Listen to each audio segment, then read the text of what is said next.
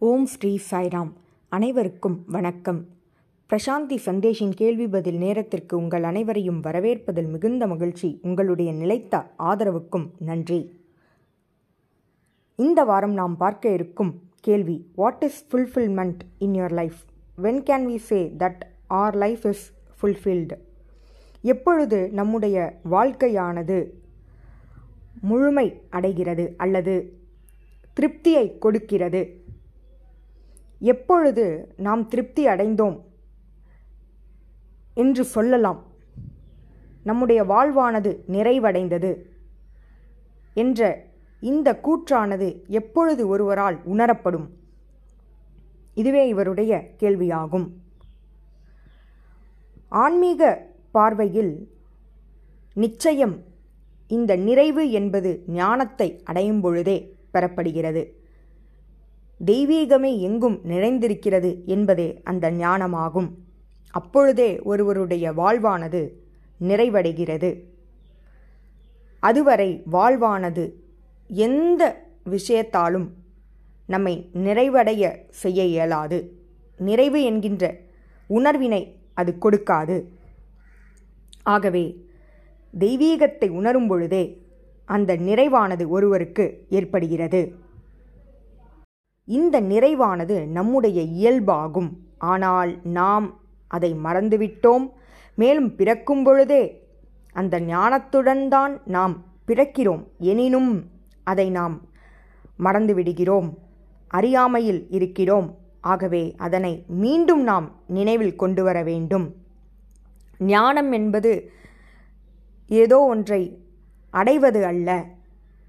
அதனை நாம் நினைவு கூற வேண்டும். அதாவது தெய்வீகத்தை நாம் அடைய வேண்டும் என்ற அவசியமில்லை. தெய்வீகம்தான் நாம் என்பதனை உணர வேண்டும். ஞாபகத்தில் கொள்ள வேண்டும். அதுவே மிகவும் அவசியமாகும். ஒரு முறை ஒரு ராஜா இருந்தார்.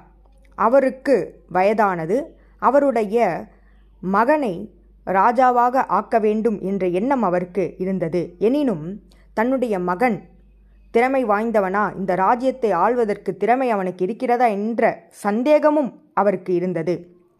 ஆகவே அவர் ஒரு சாதுவிடம் ஆலோசனை கேட்டார். அப்பொழுது அந்த குரு என்ன கூறினார் என்றால் உன்னுடைய மகனை இந்த ராஜ்யத்தை விட்டு வெளியே அனுப்பு. அவன் இனி இளவரசனாக இருக்கக்கூடாது என்று கூறினார். அவ்வாறே இந்த ராஜாவும் செய்தார். எனினும் அவருக்கு மனமில்லை. தன்னுடைய மகனை வெளியில் அனுப்ப. எனினும் குருவின் வார்த்தைகளுக்கு கட்டுப்பட்டு அவரை வெளியே அனுப்பினார். அந்த இளவரசர் அவர் அனைவரிடமும் பிட்சை எடுத்தார். அத்தகைய நிலைக்கு அவர் ஆளானார். ஏனெனில் அவருக்கு எந்தவித தொழிலும் தெரியாது. இதுவே காரணமாகும். பல வருடங்களாயின. திடீரென்று ஒருவர் ஒருவர் ராஜபோகமாக வண்டியில் வந்து இறங்கினார். அவர் யார் என்றால் ராஜாவின் மந்திரி. ராஜாவின் மந்திரி பிட்சை எடுத்துக்கொண்டிருக்கும் இந்த இளவரசரின் கால்களில் விழுந்து வணங்கினார் பாதத்தை தொட்டார். அப்பொழுதே இளவரசர் யார் என்று கேட்டார். ராஜாவானவர் உங்களை அழைத்து வரச் சொன்னார் என்று கூறினார். அப்பொழுதே இத்தனை ஆண்டுகளாக பிட்சை எடுத்த இளவரசருக்கு தான் இளவரசர் என்பது நினைவுக்கு வந்தது.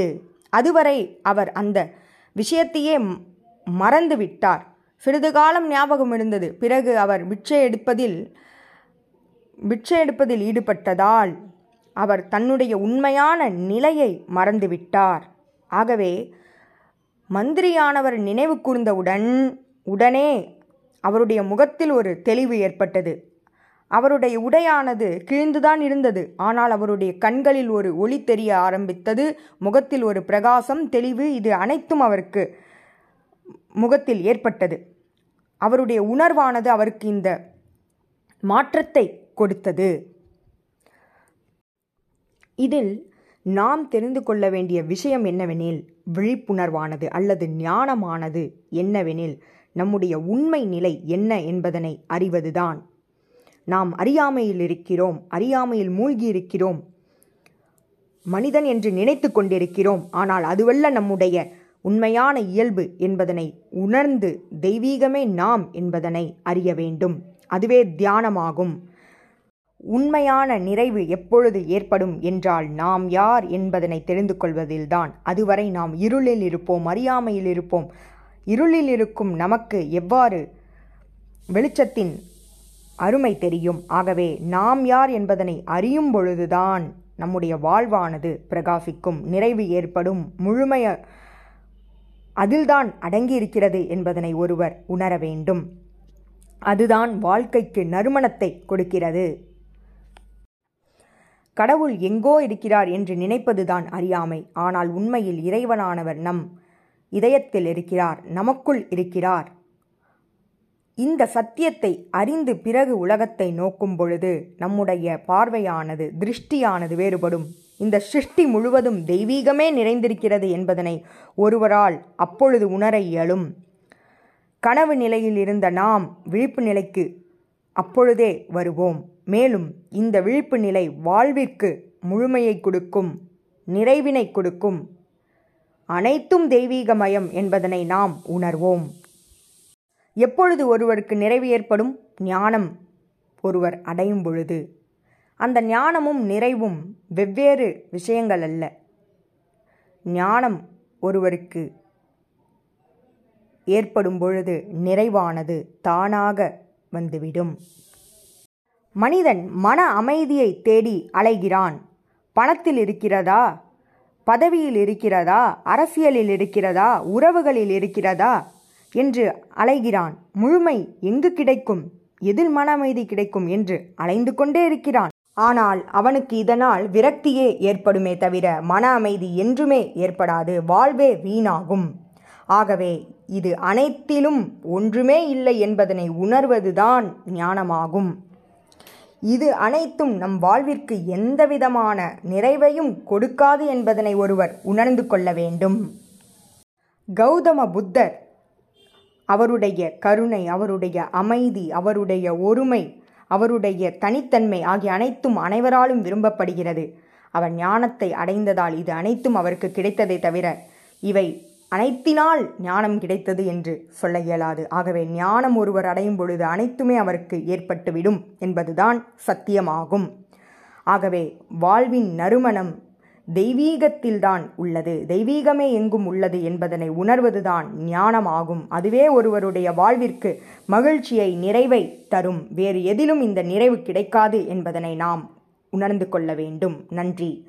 அடுத்த கேள்வி என்னவெனில் சிலர் கில் டைம் என்று கூறுகின்றனர். அப்படி என்றால் என்ன? I want to kill my time என்னுடைய நேரத்தை நான் கழிக்க வேண்டும். நான் இதை செய்கிறேன் நேரத்தை கழிப்பதற்காக என்று சிலர் சொல்கின்றனர். இதற்கான அர்த்தம் என்ன என்பதே இவருடைய கேள்வியாகும். நம்முடைய மனமானது அனைத்து விதமான அனைத்து விதமான தொந்தரவுகளையும் ஏற்படுத்தும். ஒரு சுத்தியலை கொண்டு நாம் சுவரில் அடிக்கும் பொழுது எந்த விதமான எந்த விதமான சேதமும் ஏற்பட்டு விடக்கூடாது என்பதற்காக பஃபர் என்று ஒன்றை பயன்படுத்துவார்கள். ஆதலால் எந்த விதமான சேதமும் ஏற்படாது. அது நமக்கு பாதுகாப்பை கொடுக்கும். இந்த பஃபரானது எந்த விதமான அதிர்வலைகளும் பாதிக்காமல் இருக்க பயன்படுத்தப்படுகிறது. ஆகவே மனிதனும் இதுபோல ஒன்றை பயன்படுத்த வேண்டும். அனைத்து எண்ண அலைகளும் நம்மை சுற்றி இருக்கின்றன. நம் அருகில் இருக்கக்கூடிய ஒருவர் என்ன நினைக்கிறாரோ அது நம்மை பாதிக்கும். பல எண்ண அலைகள் நம்மை சுற்றி இருக்கின்றன. பல ஆட்கள் அமர்ந்திருக்கும் பொழுது பல எண்ணங்கள் நம்மை சுற்றி இருக்கிறது. ஆகவே எதனை நாம் உள்ளே எடுத்துக்கொள்ள வேண்டும் எது எடுத்துக்கொள்ளக்கூடாது என்பதில்தான் நம்முடைய கவனமானது விழிப்புணர்வானது இருக்க வேண்டும். சில சமயம் எவ்வாறு இந்த எண்ணமானது நமக்கு வந்தது என்று சிலர் யோசிப்பர். எப்படி திடீரென்று இந்த எண்ணம் நமக்கு தோன்றியது என்று நினைப்பர். இது அனைத்திற்கும் காரணம் பலருடைய எண்ண அலைகளே. அதனை ஒருவர் உணர்ந்து கொள்ள வேண்டும். ஒருவர் என்ன செய்வாராம்? அவருடைய அலுவலகத்திற்கு சென்றவுடன் தன்னுடைய காதுகளில் ஹெட்ஃபோன்ஸினை மாட் மாட்டிக்கொள்வாராம். ஆகவே அங்கு யார் எதை கூறினாலும் சிரித்த முகத்தோடு இருப்பார். இதற்கான அர்த்தம் என்னவெனில் அவர் அவர் தன்னுடைய காதுகளில் எது விழ வேண்டும் என்று அவர் முடிவு செய்கிறாராம். அனாவசியமான விஷயங்களை அவர் கேட்க விரும்பவில்லை என்பதுதான் அவர் கூறிய ஒரு செய்தியாகும்.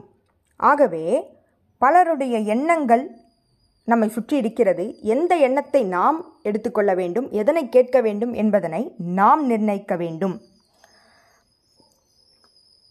மனமானது பல தொந்தரவுகளை ஏற்படுத்தும்.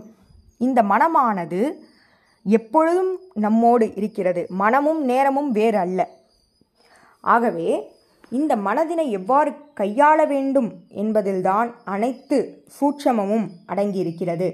இந்த எண்ணங்கள் என்ன என்பதனை நாம் சாட்சிபூதமாக இருந்து அதனை கவனிக்க வேண்டும். அப்பொழுது இந்த எண்ணங்களானது கட்டுக்குள் வரும். அனைத்தையும் நம்முடைய இதயத்திற்கு எடுத்துச் செல்லக்கூடாது. அதுவே சூட்சமமாகும். அனைத்து எண்ணங்களையும் இதயத்திற்கு எடுத்துச் சென்றால் கவலையே மிஞ்சும் துன்பமே மிஞ்சும். ஆகவே எந்த எண்ணத்தை கேட்க வேண்டும் எந்த வார்த்தைகளை கேட்க வேண்டும் எதை நாம் இதயத்திற்கு கொண்டு செல்ல வேண்டும் என்பதனை நாம் முடிவு செய்ய வேண்டும். நம்முடைய இறைவனானவர் நம் இதயத்தில் இருக்கிறார். அவர் அவர் மீது அன்பினை செலுத்துங்கள் அவர் மீது நம்பிக்கையினை கொள்ளுங்கள். அவர் ஒவ்வொரு ஒவ்வொரு விஷயத்திலும் நமக்கு வழிகாட்ட தயாராக இருக்கிறார். அதற்கு நாம் மனதினை அடங்கிய நிலையில் வைத்திருக்க வேண்டும். அப்பொழுதே அவருடைய வார்த்தைகளானது நமக்கு கேட்கும். மற்றவர்கள் பேசும் பொழுது நாம் எதை கேட்க வேண்டும் என்பதனை நாம் நிர்ணயிக்கிறோம். ஆனால் நம்முள் இருக்கும் இறைவன் நமக்கு வழிகாட்டும் பொழுது அதனை நிச்சயம் கேட்பதற்கு நாம் விழிப்புணர்வோடு இருக்க வேண்டும். அவ்வாறு விழிப்புணர்வோடு இருப்பது என்பதன் பொருள் என்னவெனில் எந்த சப்தமும் இருக்கக்கூடாது. அதுவே அந்த விழிப்புணர்வாகும். அந்த சப்தம் நீங்க நீங்க. நாம் இறைவனோடு மிகவும் நெருக்கமானவராக இருப்போம். மனநிறைவுடையவராக இருப்போம். மனமகிழ்ச்சி உடையவராக இருப்போம். இதை நாம் உணர்ந்து கொள்ள வேண்டும். ஆகவே நாம் எப்பொழுது முழுமை அடைகிறோம் எப்பொழுது நம்முடைய மனமானது முழுமை அடைகிறது என்றால் இறைவனை உணரும் பொழுதுதான். அந்த முழுமையிலிருந்துதான் முழுமையை ஒருவரால் பெற முடியும் என்பதனை உணருங்கள். ஏனெனில் ஆனந்தம் எங்கோ இல்லை. நம்முள் இருக்கிறது ஊற்றாக இருக்கிறது. அதனை நாம் உணர வேண்டும். நேரமானது நேரமானது எப்பொழுதும் இருக்கிறது. அதனை நாம் நல்வழியில் செலுத்துவதற்கான வாய்ப்பு நம்முடைய எண்ணங்களை நாம் ஒழுங்குபடுத்துவதில்தான். அதனை ஒழுங்குபடுத்தும் பொழுது எல்லா எண்ணங்களையும் நம்முள் வரவிடாமல் வைத்திருக்கும் பொழுது வாழ்வானது இனிமையானதாக இருக்கும். நாம் நேரத்தை எப்படியாவது கழிக்க வேண்டும் என்ற அவசியமில்லை. அப்பொழுது வாழ்வானது நிறைவுடையதாக இருக்கும். அனைத்து எண்ணங்களையும் நம்முள் விட்டால் இந்த வாழ்வும் நம்மளுடைய மனமும் தறிகெட்டு சென்றுவிடும். ஆகவே எதனை நாம் எடுத்துக்கொள்ள வேண்டும்? யாருடைய வார்த்தைகளை கேட்க வேண்டும்? நமக்குள் இருக்கும் இறைவனின் வார்த்தைகளை கேட்பதற்கு தயாராக இருக்க வெளியில் இருக்கும் சப்தத்தை அடக்க வேண்டும் மனமானது அமைதி கொள்ள வேண்டும். ஆகவே நம்முடைய எண்ணங்களை கவனித்து அதனை ஒழுங்குபடுத்த வேண்டும். வாழ்வானது எப்பொழுது முழுமையடையும் எப்பொழுது இந்த நேரம் கூட நிறைவினை கொடுக்கும் என்றால் இறைவனை சிந்திக்கும் பொழுது மட்டும்தான். ஆகவே அதற்கான வழிகளை நோக்கி நம்முடைய ஆன்மீக முன்னேற்றமானது இருக்க வேண்டும். நன்றி. இதுபோல பல கேள்விகளோடு உங்களை அடுத்த வாரம் சந்திக்கிறேன். ஜெய் சாய்ராம்.